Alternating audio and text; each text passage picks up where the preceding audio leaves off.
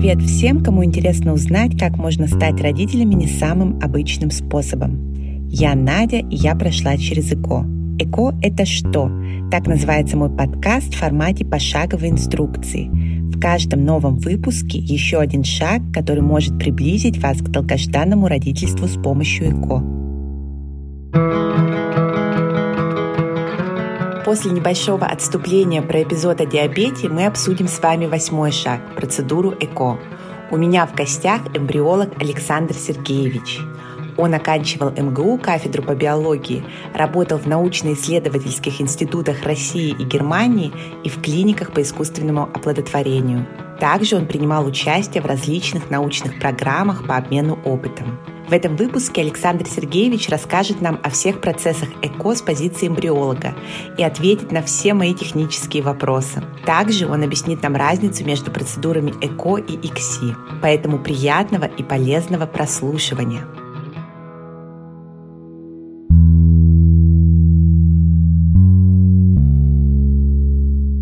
Александр Сергеевич, здравствуйте. Спасибо, что согласились поучаствовать в выпуске. Здравствуйте. Давайте для начала поясним нашей аудитории, кем является эмбриолог и каковы его задачи. Ну, во-первых, я не, занимался не только ЭКО. Если определять мою область, то это манипуляции с гаметами и эмбрионами млекопитающих инвитро, то есть вне организма. И это гаметы и эмбрионы самых разных видов, с которыми я работал. От мышей, кролики, коровы, ну, до человека уже в клиниках. В клиниках эмбриолог – это тот человек, который получает от врача, репродуктолога яйцеклетки и получает сперматозоиды от мужа. Дальше он осуществляет процесс оплодотворения яйцеклеток сперматозоидами. Вот это то, что делает эмбриолог. Очень важная часть, конечно, в, в этой работе – это работа врача-репродуктолога, потому что он определяет состояние пациента, он назначает курс гормональной обработки, он пересаживает эмбрионы. Манипуляции – это работа эмбриолога.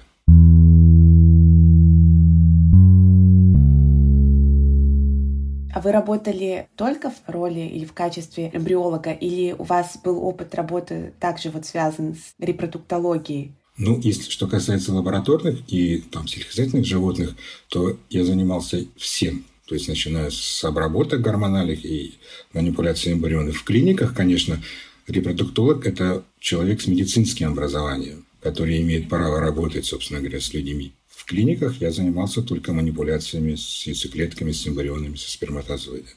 Вот давайте о процессах ЭКО поговорим, потому что есть несколько фаз, как я понимаю. Я сама прошла через процедуру ЭКО, но процедура проходила в Германии. И у нас была такая ситуация, что по диагностике было все в порядке у меня и мужа, тем не менее мы не хотели долго ждать и решились вот на этот шаг. И я, в общем, понимаю, как это все происходит, но хотелось бы вот для наших слушательниц донести, что процедура ЭКО, она не совсем опасна, точнее, она в большинстве случаев безопасна, как для мамы, так и для ребенка. Почему-то многие, как-то у них связан какое-то непонимание, страх, и, возможно, это объясняется тем, что люди просто не понимают, как это происходит. Вот давайте мы коротко пройдемся по вот всем главным фазам ЭКО. Давайте с самого начала. Давайте.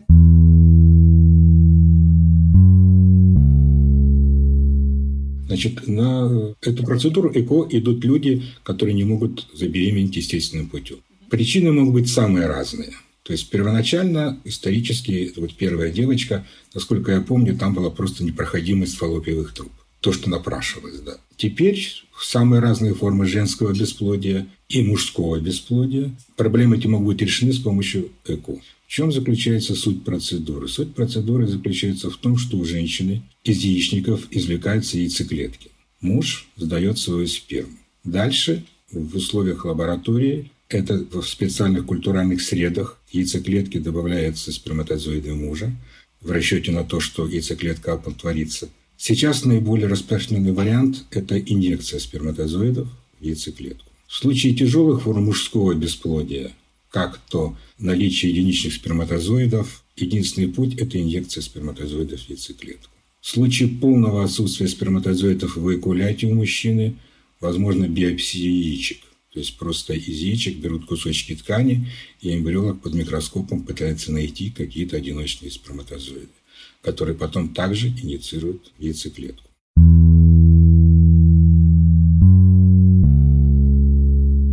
В целом процедура, ну, для мужчины, если исключить вариант с биопсией яичек, она совершенно безвредна, безопасна, безболезненна, просто сдает сперму и все. Женщины ситуация несколько сложнее. Потому что, как правило, для того, чтобы получить большее количество яйцеклеток, прибегают к так называемой гормональной стимуляции. То есть женщины колят специальные гормоны, которые вызывают рост и созревание относительно большого количества яйцеклеток. В норме это понятно, что у женщины одна яйцеклетка в цикле, ну, бывает две, двойни, редкий случай три.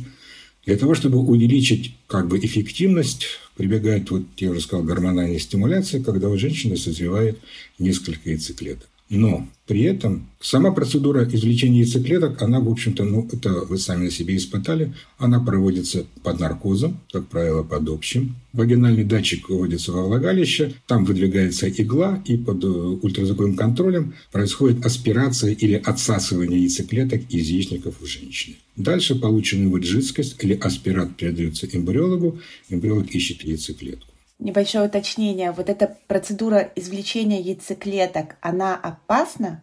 Процедура извлечения яйцеклеток, ну, она, на мой взгляд, особой опасности не представляет. Если работает достаточно квалифицированный специалист, то опасности нет.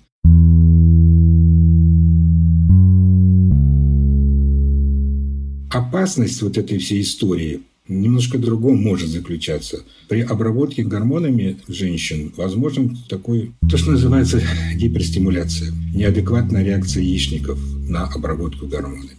Это может привести к каким-то ну, относительно серьезным последствиям. То есть сейчас врачи стараются регулировать дозы гормонов так, чтобы количество получаемых яйцеклеток варьировало, там, ну, скажем, от 5 до 7, там, до 10. Но бывают случаи, это очень индивидуально, трудно предсказуемо, когда у женщины может получиться сразу 30, ну вот на моей памяти 32. Но вот мои коллеги в Кёльне, они говорят, что у них было и 50 яйцеклеток. Это, конечно, плохо. Ну, во-первых, ясно, что говорить о качестве этих яйцеклеток уже сложно, всех 50. Во-вторых, это может приводить к каким-то ну, неприятным последствиям для самой пациентки. Вот, по-моему, так было у меня, когда мне сделали процедуру ЭКО, меня почему-то не предупредили вот э, о возможной опасности, о возможных вот каких-то последствиях. И у меня уже наступила беременность, и произошла гиперстимуляция, видимо, яичников, потому что яичники стали увеличиваться. Я этого не понимала и думала, что это, наверное, нормально при беременности испытывать какой-то дискомфорт. И вот только уже тогда, когда, видимо, жидкость, которая вот накапливалась внутри, ее стало больше, живот стал расти, и я стала вот уже бить тревогу. Вздутие живота – это первый симптом гиперстимуляции. Я уже говорил, это часть работы репродуктолога. То есть это зависит от уровня компетентности, от квалификации специалиста, который должен до начала гормональной стимуляции оценить гормональный уровень, гормональный фон, у женщин берут анализы, и правильно определить дозу вводимых гормонов. Если он ошибается, это может приводить вот к таким неприятным последствиям.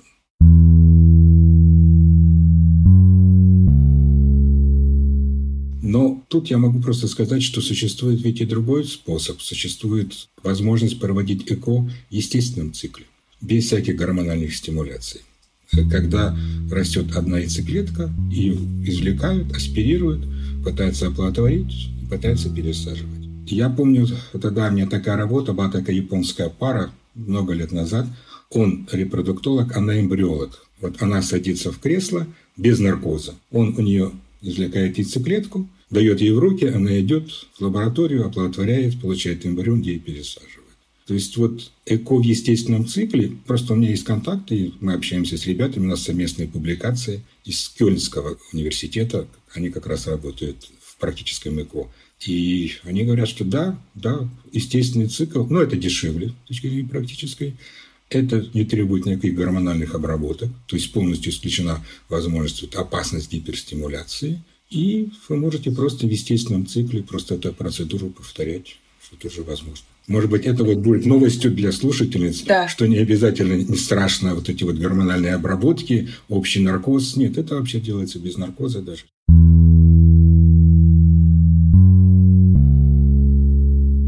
если говорить о гормональной обработке, даже если нет гиперстимуляции, если приходится процедуру повторять в случае неудач, то, конечно, ничего хорошего в многократном использовании экзогенных гонотропинов, выражаясь научным языком, угу. или просто многократных уколов гормона, ничего хорошего для организма женщины, конечно, нет. То есть в этом смысле женщина, ну, как всегда по жизни, такая страдательная сторона, в отличие от мужчины, который пришел, сперму сдал и пошел.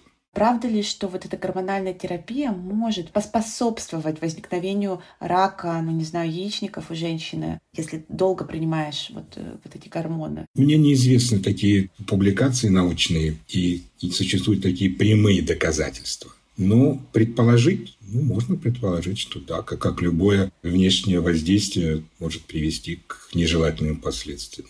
То есть, если вдруг, вот я просто рассказывала слушательницам свою историю, если вдруг мы захотим, а мы его, наверное, захотим второго ребенка, то желательно попробовать, если вообще мы решим опять обратиться вот в эко-центр, желательно делать эко без гормональной стимуляции, если со мной все в порядке и с мужем все в порядке. Если у вас нормальные циклы, и яйцеклетки созревают, что отслеживается на УЗИ, то вполне возможно. Более того, ну вот бывают случаи гиперстимуляции, когда 50 яйцеклеток. Бывают женщины, которые не реагируют на гормональную обработку. То есть им колят, а у них там не растет или одна яйцеклетка, или две. Вот в таких случаях, безусловно, бессмысленно использовать гормональную обработку. Ну, может, какая-то такая легкая корректировка легкими препаратами. И если женщина не отвечает на гормональную обработку, то, конечно, нет смысла ее зря колоть, а просто уже использовать эко в естественном цикле.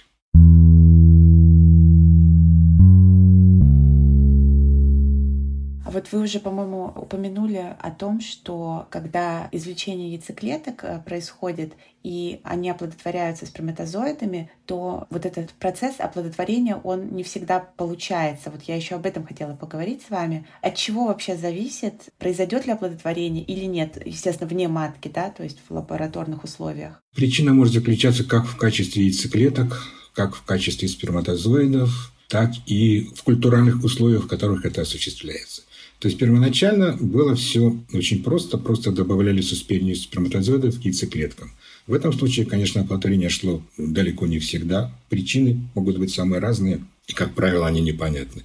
Поэтому, собственно, и возник способ инъекции сперматозоида XC с тем, чтобы увеличить процент оплодотворяемости. При этом, на мой взгляд, это не совсем верная тенденция, когда эту процедуру проводят практически всем. То есть вот в клиниках, где я был, в Европе, да, там, если только женщина сама не пожелает, чтобы все-таки оплодотворение прошло более-менее естественным путем, то вот всем просто делают эту вот инъекцию сперматозоида. Это ИКСИ. Это более дорогостоящая операция, правильно? Дорогостоящая, но дело в том, что вот когда я беседовал с коллегами, я им говорю, ну это моя личная точка зрения, угу. что то ли Господь, то ли природа, она вот как была создана? Одна яйцеклетка и миллионы сперматозоидов. Оплодотворяет один – вот вы уверены, что вот выбирая сперматозоид для инъекции, выберете тот самый правильный сперматозоид? Хотя существует сейчас масса способов, когда эти сперматозоиды как-то пытаются отбирать, селектировать. Тем не менее, вот у меня нет твердой уверенности, что я не ошибусь, выбрав эти сперматозоид. Бывают случаи, конечно, я уже об этом говорил, когда вы окуляете единичные сперматозоиды. Выбирать, собственно говоря, не из чего колет то, что есть. Бывают случаи, когда в эякуляте вообще нет сперматозоидов. Я уже говорил, биопсия яичка, и в этих кусочках ткани ищут сперматозоиды и колят. Тут нет вопросов. Да, это единственный путь. Но в случае, если эякулят нормальный, более-менее сперматозоидов достаточно много, на мой взгляд, может быть, стоит начинать вот с такого простого оплодотворения, классический вариант, когда яйцеклетки просто добавляются отмытую, подготовленную со спением сперматозоидов.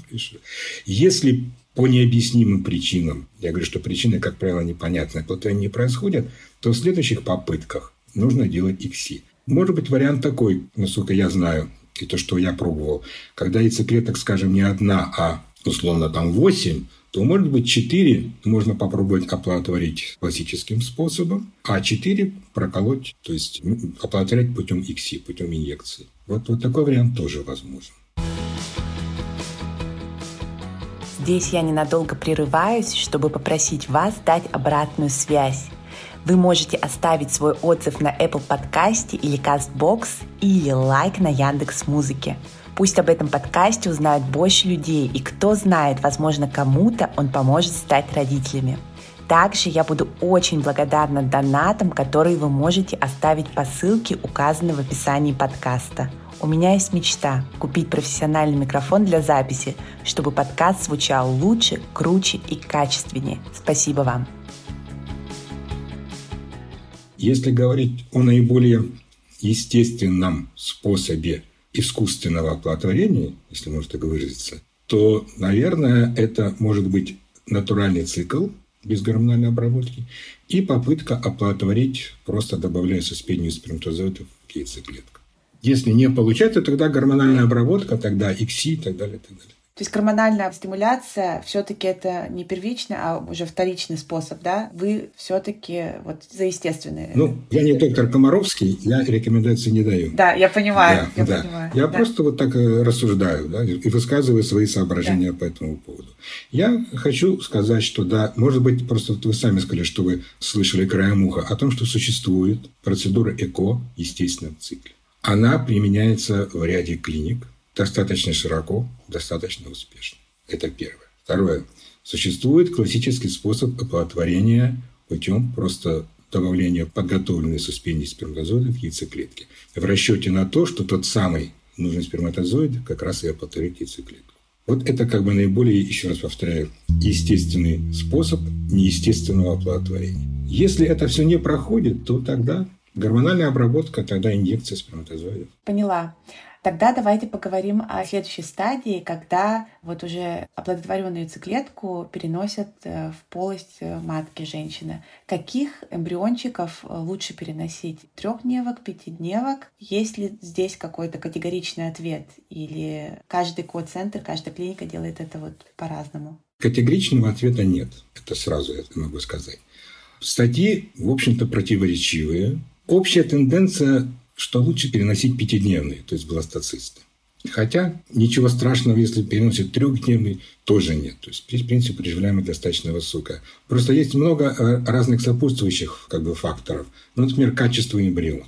Если эмбрион выглядит не очень хорошо, то некоторые эмбриологи думают, ну, давай-ка мы его пересадим на третий день. Все-таки более естественные условия, пораньше. Если эмбрион выглядит неплохо, то давай покультивируем до поздней стадии, до бластоцисты. Потому что, в принципе, оценить качество эмбриона проще на пятидневной стадии, на стадии бластоциста. На трехдневной трудно сказать, хороший, плохой. Ну, на пятидневной уже более-менее видно, хороший или плохой. Это раз. Второе, что если вы, например, думаете использовать преимплантационную диагностику, то вам более-неволей придется, скорее всего, использовать пятидневный эмбрион. Но от зависимости от того, на какой стадии вы делаете биопсию. Вот, в Германии, насколько я знаю, биопсию можно делать только на правительные тельце яйцеклетки и бластоцисте. Это пятидневный эмбрион. То есть вы хотите сделать фемтон диагностику, вы волей-неволей должны дорастить эмбрион до стадии бластоцисты, потом взять кусочек и потом смотреть по этому кусочку, есть ли аномалии или нет. Значит, это пятидневный. Но существуют и совершенно, как бы, назовем так, житейские факторы. Ну, например, у вас трехдневный эмбрион, а пятница. А по выходным эмбриолог приходит, там меняет среду, то все, а репродуктологов нет. Держать его до понедельника ну, в таких случаях часто сажают трехдневный, ну, просто потому что дальше не рабочие дни или праздничные дни. Такой фактор тоже есть. А вот э, еще преимплантационная диагностика. Нам ее не делали. Я тоже вот краем уха у подружки подслушала и поняла, что мы могли обратиться вот и попросить, чтобы уже когда стадия определенная была, да, чтобы нам ее сделали. Мы обошлись без нее, и слава богу, здоровый малыш родился, но тем не менее, стоит ли ее делать, вот эту диагностику, или каждая пара должна сама решать? Конечно, каждая пара должна решать сама. Если есть какие-то показания, если есть какие-то у пары или там у родителей или у каких-то предков какие-то там были аномалии возможные, конечно, стоит, конечно, стоит делать. Ну, это решение самой пары, я не знаю. Ну, с точки зрения практической, это дополнительные деньги. Ну, как я знаю, это Кранкинкасс не, не, это не оплачивает, по-моему, я не уверен. И, ну, опять-таки, есть разные способы. Самый простой – это просто смотрят на хромосомные аномалии. Ну, там есть, есть несколько хромосом, аномалии по которым наиболее часто встречаются. Синдром Дауна всем известно, да, трисомия по хромосоме. Там. Если это смотрится довольно просто, если какие-то более сложные, еще раз говорю, это вот э, попытки обнаружить какие-то нарушения в ДНК на более тонком уровне, ну, это вот специальные центры, которые специализируются, это вот отправляется в Европе, их несколько из клиник отправляются образцы, и они присылают более-менее полный отчет. Но при этом я что могу сказать, что вот э, наличие или отсутствие какой-то хромосомы, все понятно, да? Хотя ошибки и тут случаются. Если говорить о более тонком анализе, вот на уровне нарушения ДНК, то, ну, сейчас вот все говорят, мы расшифровали геном человека. Да? Что это значит на самом деле? Ну, вот скажем, я не знаю, условно говоря, испанского языка, мне дают книгу на испанском, я все буквы знаю латинские там, А, Б, С, Т, Т, Т, Т. Но я все равно ничего не понимаю. И при этом, скажем, мне дают книгу, в которой нет ни запятых, ни пропусков между словами. То есть, если анализировать вот ДНК полностью, то есть какие-то отдельные участки, где можно сказать, да, вот здесь вот неправильно, здесь аномалия, это может привести к каким-то дефектам у ребенка или у плода. Но какие-то изменения во множестве других участков ДНК нам ни о чем не говорят. Мы не знаем, хорошо это или плохо, нормально или нормально. То есть ситуация неоднозначная. Возвращаясь еще раз к вашему вопросу, стоит или не стоит, если есть какие-то подозрения, предрасположенности, то, наверное, диагностику стоит делать.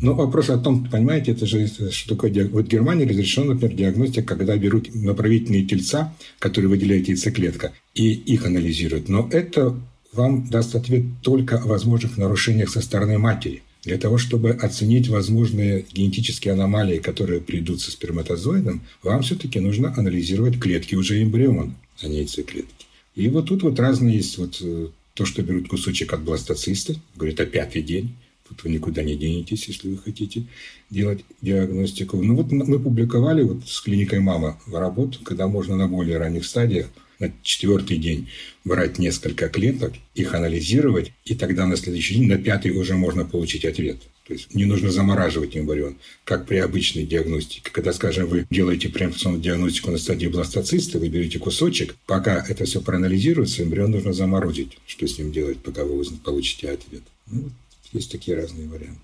А что происходит с э, эмбрионом, который, ну вот если обнаружились какие-то аномалии, и получается от эмбриона избавляются, правильно? Его уничтожают. Его уничтожают. Если эмбрион аномальный, и родители, естественно, не хотят ребенка с аномалиями, то эмбрион уничтожается. Кстати, возвращаясь к вопросу о третий или пятый день, я видел публикации, где рекомендовали делать двойную подсадку. То есть один эмбрион пересаживает на третий день, а второй пересаживает на пятый. Такой подход уже существует, и авторы этих публикаций утверждают, что якобы это улучшает показатели.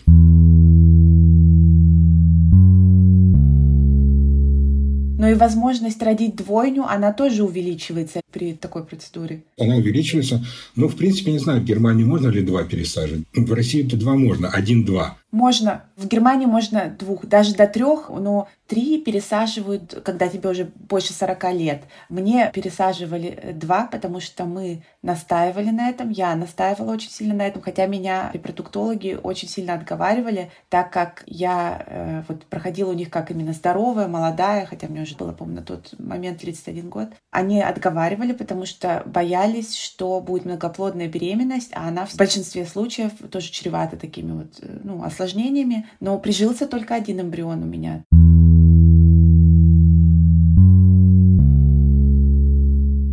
Ну, вам повезло, что вы не застали период, а я больше 25 лет назад начинал свою практику. Это был такой период, можно сказать, дикого эко в России, когда сажали и по три, и по четыре, и по пять эмбрионов в расчете на то, что кто-то приживется. А потом говорили, а сколько там всего? Семь? А давай все семь. Была многоплодная беременность. Это был ужас, потому что потом была такая процедура ужасная. Редукция плода, когда, скажем, там три плода а один плод просто иглой убивали. Угу. Прокалывали. Да. А потом оказывалось, что оставшиеся вдруг останавливались в развитии. Это было такое ужасное время в ЭКО. Сейчас, да, один-два. Что с остальными? Остальные замораживают. Замораживают и хранят в жидком азоте.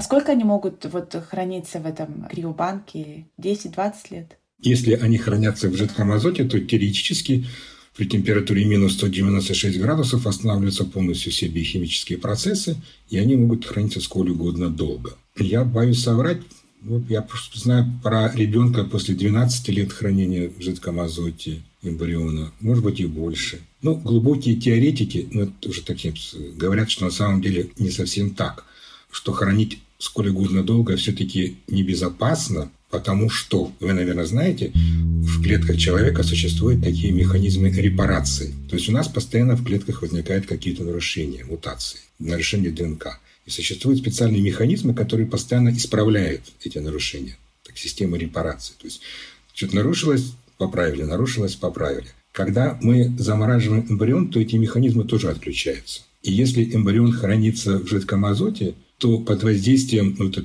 глубокие теоретики говорят, под воздействием какой-то иррадиации, радиации солнечных лучей, возможны какие-то накопления каких-то мутаций, которые не исправляются, потому что все процессы заторможены. То есть теоретически такая возможность существует, но поскольку это все хранится в таких танках, достаточно защищенных, я думаю, что это уже такая чистая теория спекуляции. Так что на данный момент можно говорить о том, что сроки хранения, ну, реальные, не ограничены.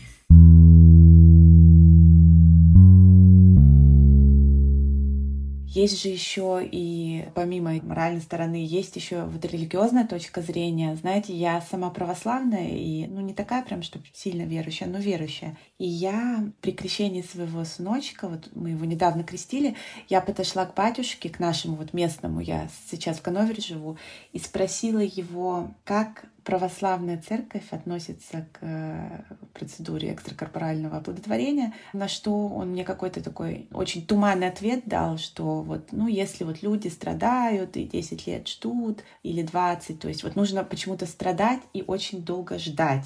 Вот тогда как я его поняла, если правильно я его поняла, тогда эта церковь одобряет. И мне не хватило духу сказать, что мы так долго не ждали. Мы ждали, там, ну вот год-полтора мы ждали, а потом решились на этот шаг, потому что муж старше меня на 10 лет, и я просто боялась остаться вообще без детей. Вы хотите, чтобы я высказался по этому поводу? Я могу высказаться, как говорят в моем родном городе. Их есть у меня. Конечно же, эта тема постоянно возникала и возникает. У меня была коллега, но мы занимались с ней другими совсем вещами, там, на клетках растений, замораживанием, кстати. Она была человек глубоко верующий и воцерковленный. И она, помимо своей основной работы, она вообще работала в монастыре в Москве, имела прямой контакт. Вот в этих разговорах она говорила, что касается православной церкви. Церковь православная не поощряет, но допускает. Вот так это было сформулировано. При этом она говорила, что ну вот э, есть пары бесплодные, вы хотите ребенка, ну, пойдите в детский дом, масса детей, идите, возьмите, и все. Я ей говорил, Наташ, а вот а если хотят иметь своего именно ребенка, она мне говорила, а тогда это уже гордыня. То есть вот тут... А гордыня – это один из грехов, да, человеческих. Да, гордыня – это один из грехов. Так что однозначного ответа нет, но я просто вам рассказываю, что да, конечно же, эта тема возникает, конечно же, она обсуждается. Но это, говорю, о православной церкви, я не знаю, как к этому относятся другие конфессии. Может, там у них все проще. Или сложнее, я не знаю. Ну а вы как ученый, вы работали на протяжении многих-многих лет в этой области. Вы не только, наверное, допускаете, но и, я не могу сказать, рекомендуете, но для вас это нет, нет, все-таки нет, более норма, того, да? С точки зрения, если брать уже, так сказать, чистую науку, без всяких там сантиментов, то я, я могу понять людей, которые хотят иметь своего ребенка. Потому что существует такая наука, как генетика.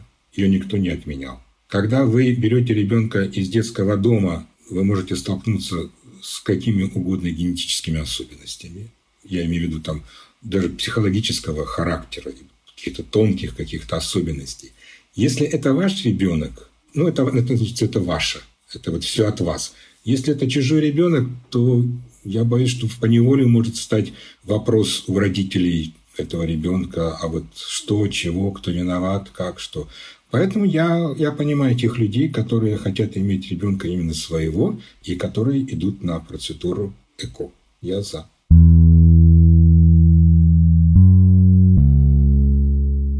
Я вам тогда задам еще один вопрос. Последний, я его задаю всем нашим гостям вот выпусков. В чем счастье вот с вашей точки зрения? Но на этот вопрос нужно ответить вот не задумываясь. Вот первое, что придет в голову. Вот ваше счастье личное в данный момент. Знаете, вот в свете последних событий мое личное счастье, чтобы не было войны. Понимаю. Мирное небо над головой, я думаю, если не для большинства, то для многих людей сейчас вот счастье заключается именно вот в мире. Спасибо вам большое за такой информативный выпуск и спасибо. Наш выпуск подошел к концу, а это значит, что мы с вами сделали еще один шаг на пути к заветному материнству. Поняли, как проходят этапы ЭКО и чем ЭКО отличается от процедуры ИКСИ. В следующем выпуске мы поговорим о беременности и родах после процедуры ЭКО. И в гостях у меня будет героиня моего третьего эпизода Карина. Она, как и я, прошла через ЭКО и стала мамой. Отдельно хочу поблагодарить вас за отзывы и звезды на Apple подкастах, комментарии на CastBox и лайки на Яндекс Музыке. Если хотите пообщаться со мной лично, добро пожаловать в мой Инстаграм или Телеграм. Ссылки в описании подкаста. До встречи в соцсетях и следующих эпизодах. Берегите себя и своих близких.